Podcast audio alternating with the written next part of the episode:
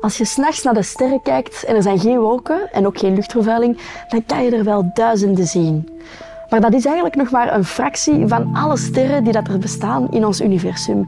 En dat komt omdat er nog miljarden en miljarden sterren zijn die daar veel te ver weg zijn om met het blote oog te kunnen zien.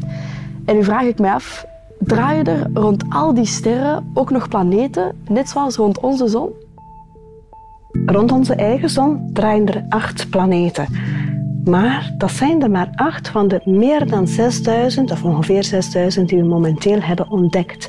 Elke dag ontdekken we meer en meer planeten. Nu, een planeet die rond een andere ster dan onze eigen zon draait, noemen we een exoplaneet. Nu, die eerste exoplaneet die draait rond de zonnetype ster is pas ontdekt in 1995 door Maillard en Queloz. Trouwens, in 2019 hebben ze daar dan ook de Nobelprijs voor gewonnen. Professor Leen Dessin is astrofysicus aan het Instituut voor Sterrenkunde van de KU Leuven. Daar doet ze onderzoek naar planeten ver buiten ons eigen zonnestelsel. Want ja, er zijn dus wel degelijk veel meer planeten dan diegenen die rond onze zon draaien. Maar hoeveel juist?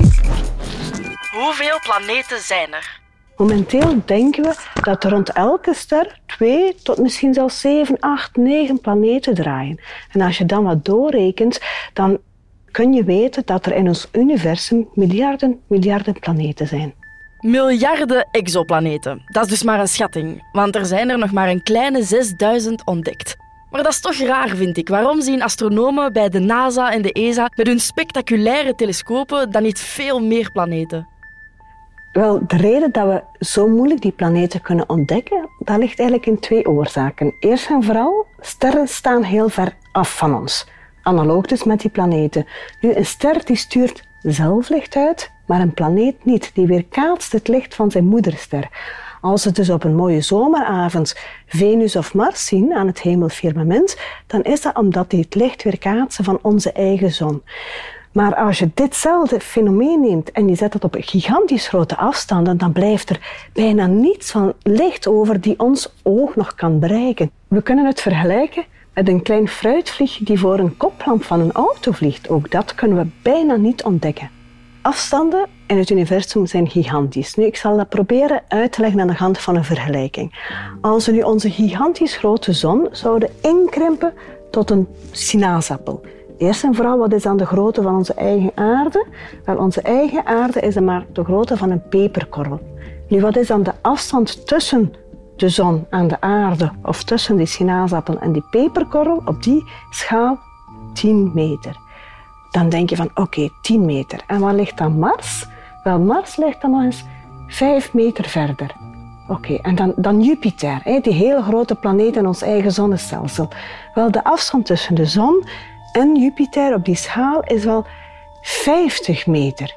En dan zijn we er nog niet, want ons eigen zonnestelsel, als je alles zou samennemen, dan kom je op die schaal op ongeveer 100 meter uit. Bon, denk je, 100 meter. Maar dat is ons eigen kleine zonnestelsel. Dan is natuurlijk de volgende vraag, waar ligt dan die eerste, de meest dichtstbijzijnde exoplaneet? Wel, op die schaal, tussen ons en die eerste exoplaneet ligt wel 2000 kilometer. Tussen hier ongeveer en Sevilla zouden moeten gaan.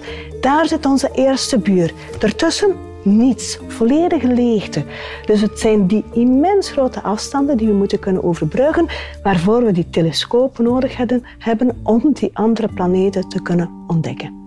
En toch zijn wetenschappers er bijna 30 jaar geleden in geslaagd om die exoplaneten wel te zien. Hoe dan? De eerste planeet hebben niet ontdekt omdat we de planeet hebben gezien. Hoe hebben we die dan wel ontdekt? Wel, dit komt omdat er een immense aantrekkingskracht, de gravitatiekracht, speelt tussen uw moederster en uw planeet. In eerste instantie zorgt die ervoor dat uw planeet rondom uw moederster draait. Maar tevens is het ook zo dat die planeet een heel klein beetje trekt aan die moederster.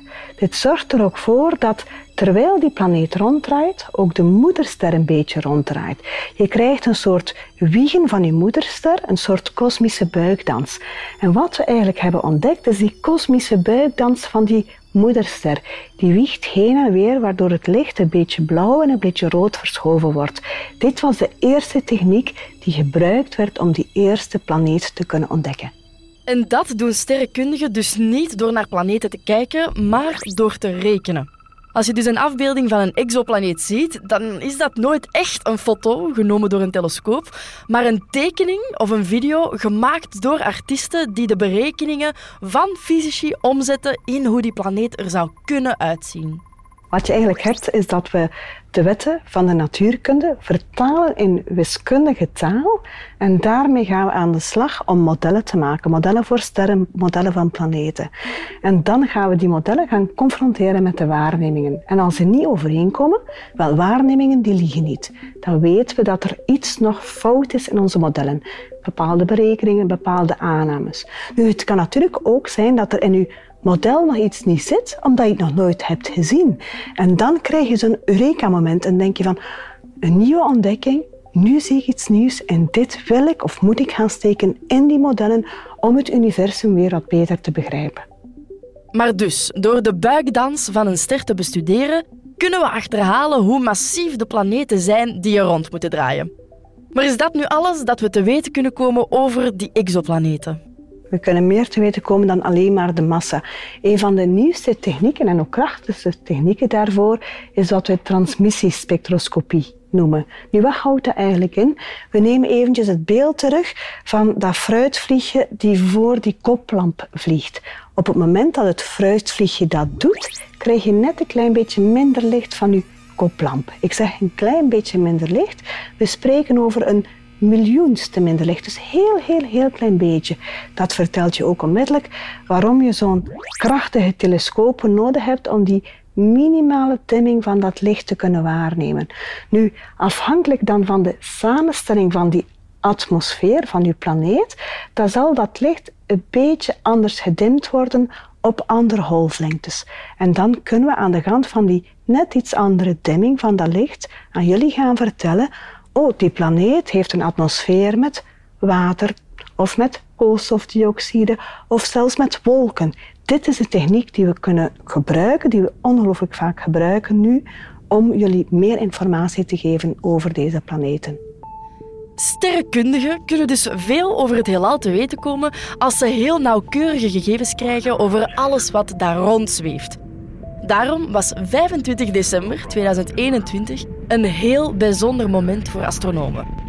Het was toen dat de James Webb-telescoop werd gelanceerd. Dat is een telescoop die niet van op aarde naar het heelal staart, maar in plaats daarvan werd hij geparkeerd in een baan om de aarde op een afstand van zo'n 1,5 miljoen kilometer.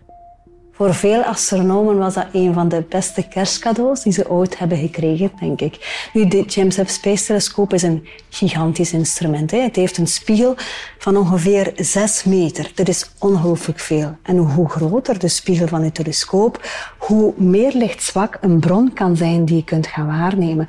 En wij aan de KU Leuven hebben de eer en het genoegen gehad om met de James Webb Space Telescope te kunnen kijken naar wel een heel bijzondere planeet, WASP 107b. WASP 107b is ontdekt in 2017. En toen was het onmiddellijk duidelijk dat het wel een heel bijzondere planeet is. Eerst en vooral, het is een grote planeet, een beetje ter grootte van even groot als Jupiter, maar ze weegt veel minder dan Jupiter, dus is heel ijl. Nu, die twee eigenschappen zijn belangrijk als je wilt een planeet bestuderen. Eerst en vooral, de planeet is groot. Dus je kunt het opnieuw, het fruitvliegje met, de met die koplamp, wel, het is nu alsof dat er een promvlieg voorbij passeert, waardoor dat je veel meer dimming krijgt van het licht en je dus gemakkelijker dingen kunt ontdekken. Het tweede, wat ik daarnet zei, is, is ook veel eiler. Dat wil zeggen dat we tot veel dieper in die atmosfeer kunnen kijken en dus veel beter die samenstelling van die atmosfeer kunnen in kaart brengen. Dus neem die twee eigenschappen samen en je hebt eigenlijk de sleutel om veel nieuwe ontdekkingen te doen op zo'n planeet. En zouden we misschien ooit op WASP 107b kunnen gaan wonen? Dus WASP is geen, aardse, is geen aardse planeet. Het is een gasereus, dus je heeft geen vaste korst, je kunt er niet op rondlopen. Bovendien is de temperatuur ook veel hoger dan hier op aarde. Ongeveer in die atmosfeer zo'n 1000 graden Celsius. Daar zouden wij niet overleven. En de samenstelling van die atmosfeer is ook compleet anders. Hier heb je bijvoorbeeld wolken van regen. Daar heb je wolken van silicaatdeeltjes, van zanddeeltjes. En net zoals hier op aarde wolken kunnen uitregenen, kunnen ook daar die zandwolken gaan uitregenen. En dan krijg je eigenlijk maar aan gigantische snelheden. Iets waar we helemaal niet zouden kunnen overleven. Nu, we hebben niet alleen die zandwolken ontdekt. Hè. We hebben ook heel wat andere nieuwe elementen ontdekt. Bijvoorbeeld, andere wetenschappers hadden voorspeld dat je op zo'n planeet geen zwaveldioxide zou hebben. En wat heeft James Webb ons geleerd? Dat we daar zwaveldioxide hebben. We zien dat. En waarnemingen die liegen niet. Dus telkens weer komen wij bij die nieuwe ontdekkingen, krijgen we nieuwe raadsels en moeten wij nieuwe antwoorden gaan formuleren. Antwoorden die we eigenlijk niet kenden vooraf, omdat we ons te veel gaan baseren op die aardse chemie. Terwijl wat er daar gebeurt, dat is buitenaardse chemie. Wij moeten ons brein telkens weer openstellen om nieuwe zaken te leren en om zo samen het universum verder te gaan ontdekken. Nu snap ik waarom dat die grote ruimtetelescopen een big deal zijn. Wetenschappers gebruiken ze om ermee te zoeken naar superverre sterren of exoplaneten die ons dan uiteindelijk iets kunnen vertellen over onszelf. Dankjewel Leen voor deze razend interessante video. Vond jij hem even interessant als mij, dan mag je die zeker liken, doorsturen naar al je vrienden. En wil je nog meer weten over hoe onze kosmos in elkaar zit, dan heb ik deze video klaarstaan over de oerknal. Zeker kijken. Bye bye.